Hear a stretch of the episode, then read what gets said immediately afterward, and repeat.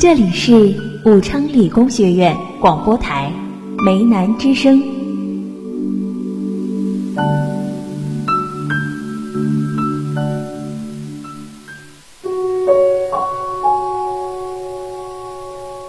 我看到林间飞鸟，天际落日，圣雾飘渺，和星辉万千。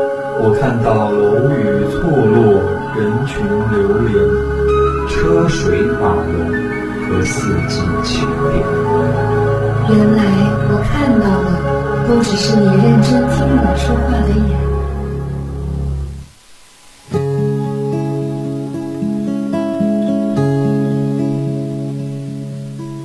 你告诉我，星星很高，似懂非懂的我还很小。被你说走了，只有遥遥，看不到天空，怎么找到？没有光的。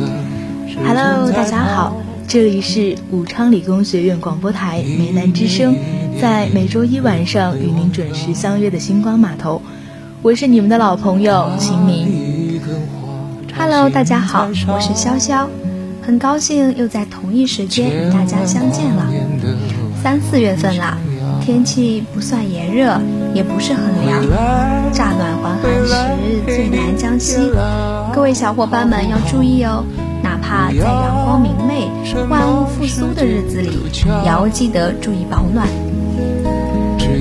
潇潇说的是呢，春日迟迟，惠木萋萋，三四月份的天气算算得上舒适了，很快也就是清明节气了。话说啊，潇潇知道有清明节的相关吗？当然啦，清明是每年四月五日前后，又称踏青节。行清节、三月节、祭祖节，节气在仲春与暮春之交。清明啊，兼具自然与人文两大内涵，既是自然节气点，也是传统节日。清明节呢，是传统的重大春季节日，扫墓祭祀、缅怀先祖，是中华民族数千年以来的优良传统。不仅有利于弘扬孝道亲情，唤醒家族共同记忆，还可以促进家族成员乃至民族的凝聚力和认同感。潇潇呀，你们家在清明节气一般有些什么样的活动呢？在清明节啊，我们家一般会去祖坟扫墓，也会趁着假期春光正好，举家踏青郊游，去赏花，去野餐。也正好啊，和家人一起聊聊天，把平时没有时间说的话，趁着春风说出来，真好呢。清明是中华民族古老的节日，这既是一个扫墓祭祖的肃穆节日，其实也是人们亲近自然、踏青游玩、享受春天乐趣的欢乐节日。这一时节啊，生气旺盛，阴气衰退。万物吐故纳新，大地呈现春和景明之象，也正是郊外踏青春游旅行新墓祭的好时段。你知道吗？清明节啊，在历史发展中融合了上巳节的习俗，也融合了寒食节的禁火、冷食习俗，融汇了寒食与上巳两个节日习俗的清明节。在宋元时期，形成了以祭祖、扫墓为中心，将寒食的禁火、冷食习俗与上巳郊游等习俗活动相融合定型，并普及到全国的民间大节。清明节呢，与春节、端午节、中秋节并称为中国四大传统节日。其实啊，除了中国，世界上还有一些国家和地区也是过清明节的，比如呢，越南、韩国、马来西亚、新加坡等等。这些国家的清明节啊，就与中国传统的清明节既有相似之处，也有不同之处了。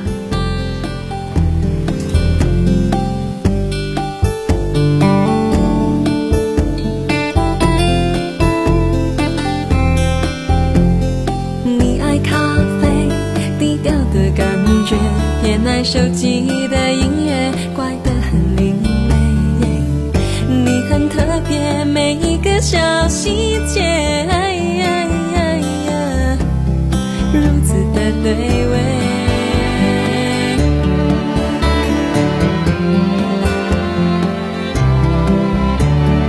我怕浪费情绪的错觉，讨厌自己像刺猬，小心的防备。很烦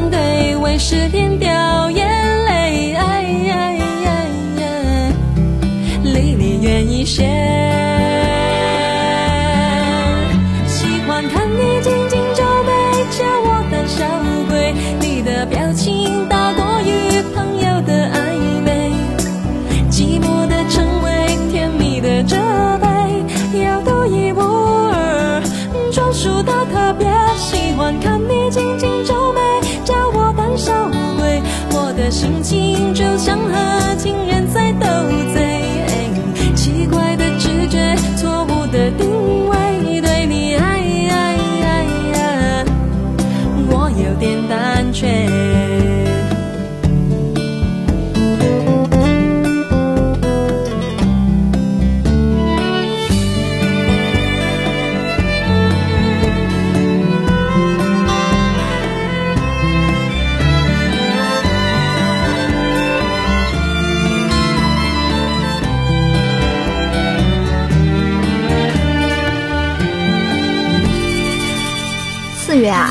个让人心情愉悦的季节，前有清明小长假，后有五一黄金周，想想就很美好呢。当然呀，这种事情啊，也只能在脑海里想想，睁开眼还得继续学习。眼看离清明假期还有不到一个星期了，想必大家的心思早已经飞到九霄云外。所以啊，我们今天就来聊点跟假期有关的事情吧。俗话说，每个胖子的心里都装着一个大唐。的确呀，经过了乱世之后的唐朝，人民都向往着丰衣足食的日子，于是便开始崇尚体态丰腴之美。对于懒癌患者来说，唐朝更是我们所向往的天堂，因为清明节就是从唐朝开始正式被列入哺乳的，成为国家法定节假日的。在唐玄宗时期，寒食与清明节一起放四天假。到了唐德宗李氏的时候呢，假期就已经延长到了七天。唐朝的其他假期啊，简直多到数不胜数。比如节气日放假一天，全年啊一共有二十四个节气，那就是二十四天假。官员每月都有旬休，一个月有三旬，一年就是三十六天假。还有春节呀、冬至呀，各放七天假；中秋、腊八、夏至都是三天假。此外呀，皇帝过生日还要放三天假。这么一算，唐朝一年有将近四分之一的时间都在放假。放假干什么？当然是各地游玩呀。这也怪唐朝的人体态都比较丰满了。说到这里，唐朝的假期之多，可真是让人心驰神往啊！我们再来看看东汉，准确一点说是东汉时期的山西。毕竟纪念介子推这件事，一开始主要就是由山西人发起的嘛。古时候的晋国，大致也就是今天的山西了。如果说刚才在唐朝吃饱喝足玩疯了，那在东汉可就要来消消食、收收心了。汉朝的休假制度应该来说还是比较人性化的。根据《汉律》记载，历元五日一休沐，也就是说五天呢休息一天，去洗个澡呀，回家探个亲呀。此外呢，夏至和冬至日还会各放五天假。但是至于清明节放假呀，那就别想了。但是呢，在山西这个地方做的就比较精细，他们的寒食节是要过一百零五天的。哎，先别高兴，过节呀可不等于放假，寒食节该干嘛还是要干嘛，只不过不能生火，只能吃冷食，整整一百零五天啊，只能吃冷饭。而且啊，还是大冬天。要知道，北方的冬天不能生火取暖，还不能吃上一口热饭，那可是要死人的。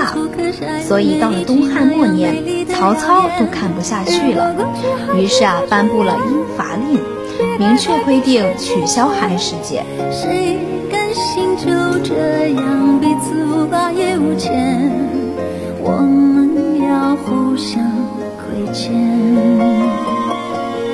要。不然凭何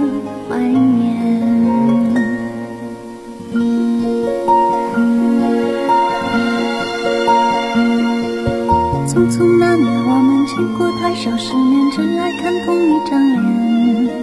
那么莫名其妙，那么讨人欢喜，闹起来又太讨厌。相爱那年，活该匆匆，因为我们不懂顽固的诺言。只是分手的前言。不怪那天。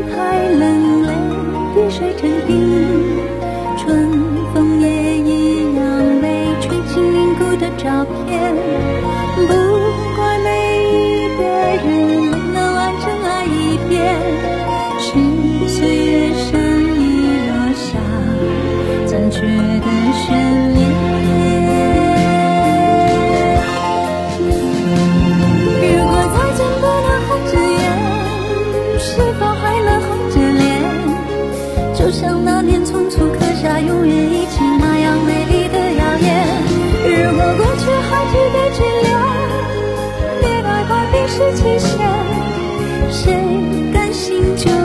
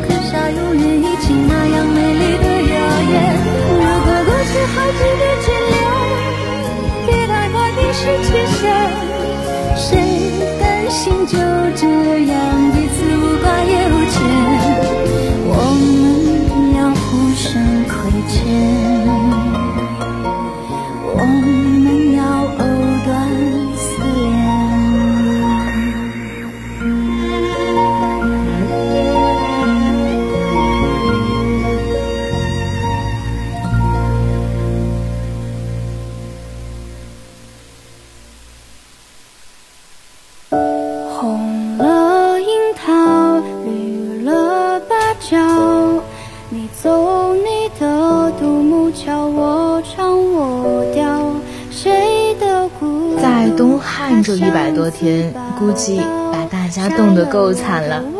接下来我们就去宋，接下来我们就去宋朝的繁华街市，喝点酒，暖暖身子吧。宋朝呢是个热闹异常的朝代，它延续了唐朝寒食、清明放七天的制度，不过节日气氛却变得完全不同了呢。哦，是吗？那么具体是哪些地方不同呢？请您啊来和大家解释一下吧。首先啊就是吃的东西不同了。宋代之前寒食节一般吃冷食，还不如说就是吃冷饭。但到了经济发达的宋朝，那可就不一样了，各种各样的美食啊是花样百出。给大家随便介绍几样，青团。这是江南一带的特色传统小吃，用艾草的汁拌进糯米粉里，再包裹进豆沙馅儿或者莲蓉，不甜不腻，带有清淡却悠长的青草香气，是清明踏青必备的零食呢。哦，我知道，就是我们学校小超市里那些小青菜的团子吧，甜甜软软的，很好吃呢。对的，就是那种青绿色的小团子。我们继续说，还有麦糕，它又要麦粥，它是一种由大麦粉煮成的粥状物，里面加入杏仁儿、花生、葡萄干等干果，待凝固之后切成一块一块，浇上糖浆或者蜂蜜，香糯可口，甜而不腻。是不是还有馓子？今天一说馓子，就感觉像是新疆美食。其实不然，在宋朝的时候，馓子就已经出现了。它是用蜂蜜调调水和面，再经过油炸而成，美味可口，酥脆香甜，也是寒食节必备的美食。哎呀哎呀，说的大家都饿了呀！此外呢，寒食清明的另一项活动就是踏青郊游了。宋朝的人大概都比较喜欢热闹，他们呀能把任何节日都过成狂欢节。比如在元宵节前后，汴京御街的两侧魔术、杂耍、耍猴、说戏。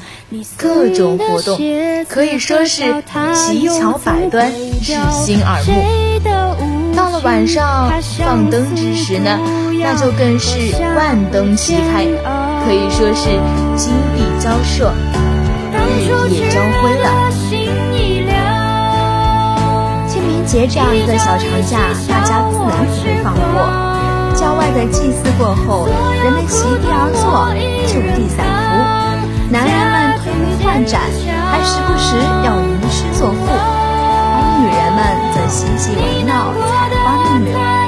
小孩子们呀，应该是最高兴的，因为在这一天，他们能买到很多玩具，比如球棒、小秋千、小车。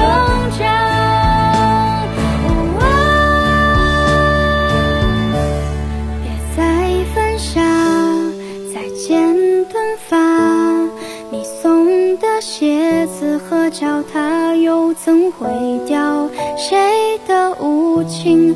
它相思毒药，喝下不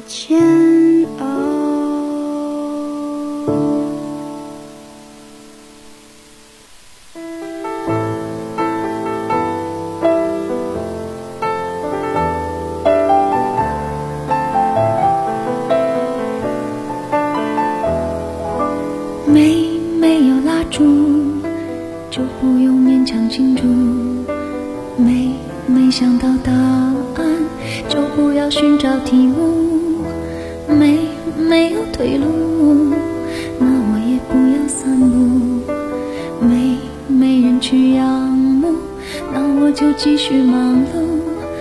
来呀来思前想后差一点忘记了怎么投诉。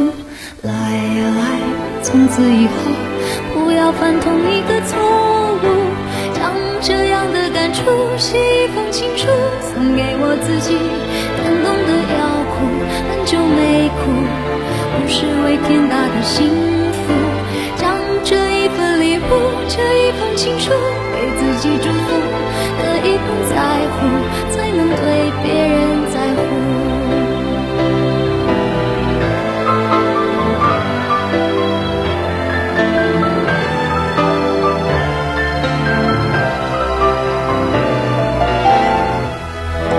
有一点帮助就可以对谁倾诉有一个人保就不用自我保护；有一点满足，就准备如何结束；有一点点领悟，就可以往后回顾。来呀来，思前想后，差一点忘记了怎么投诉。来呀来，从此以后不要犯同一个错误。将这样的感触写一封情书，送给我自己。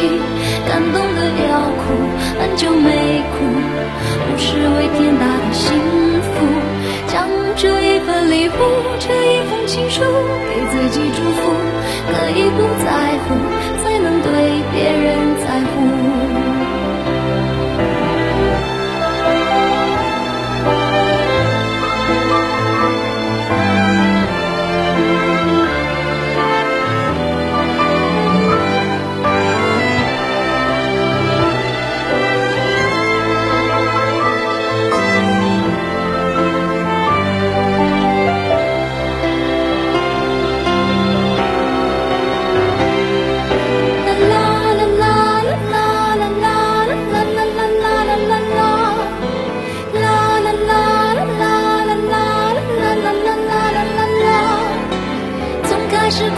嫉妒，变成了笑着羡慕。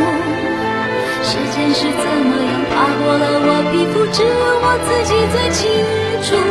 将这样的感触写一封情书，送给我自己，感动的要哭，很久没哭，不是为天大的幸福。继续往后走。如果走到明清时期，那选择皇帝就是一件很重要的事情了。如果呢，我们能够穿越，那在穿越的时候，一定一定要在心里默念：不要朱元璋，不要朱元璋。嗯，为什么说不要朱元璋呢？大家都知道呀，朱元璋呢可是一个超级工作狂。他能忙到什么地步呢？根据《大明会典》记载，朱元璋啊，每天四更，也就是凌晨三点就起床了，一直忙到深夜，而且全年无休。平均啊，每天批阅奏折两百余件，处理政务也是四百余宗。要说啊，皇帝自己忙也就算了。朱元璋还要拉着大家一起忙，于是，在整个洪武年间，每年的假期只有三天，分别是春节、冬至和朱元璋的诞辰。清明节还想放假，那你可是想多了呀！朱元璋死后，全年的假期倒是增加了不少，元旦放五天，冬至放三天。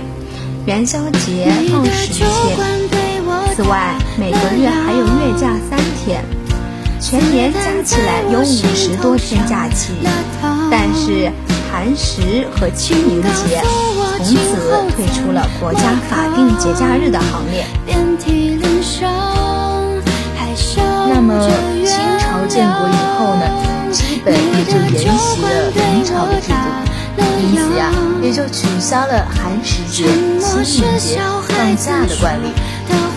但是，可不要以为他们就这样退出了历史的舞台，因为民间风俗早已形成。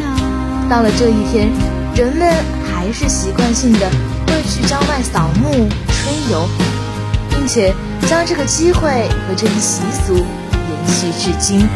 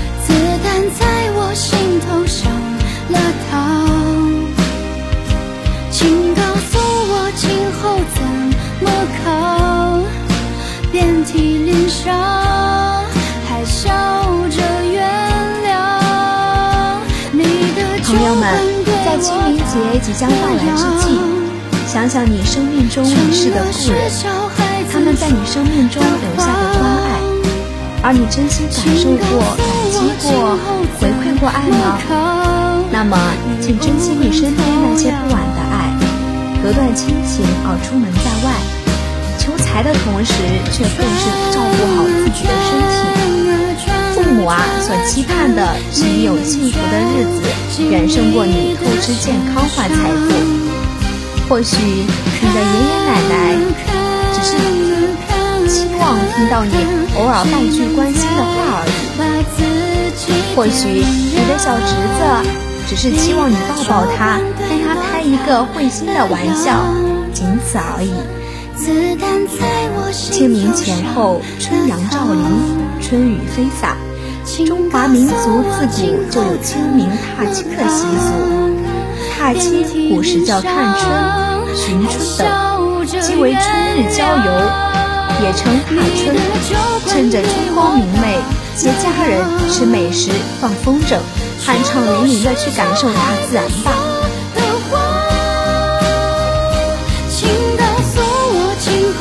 好啦，今天的节目到这里呢就要结束了。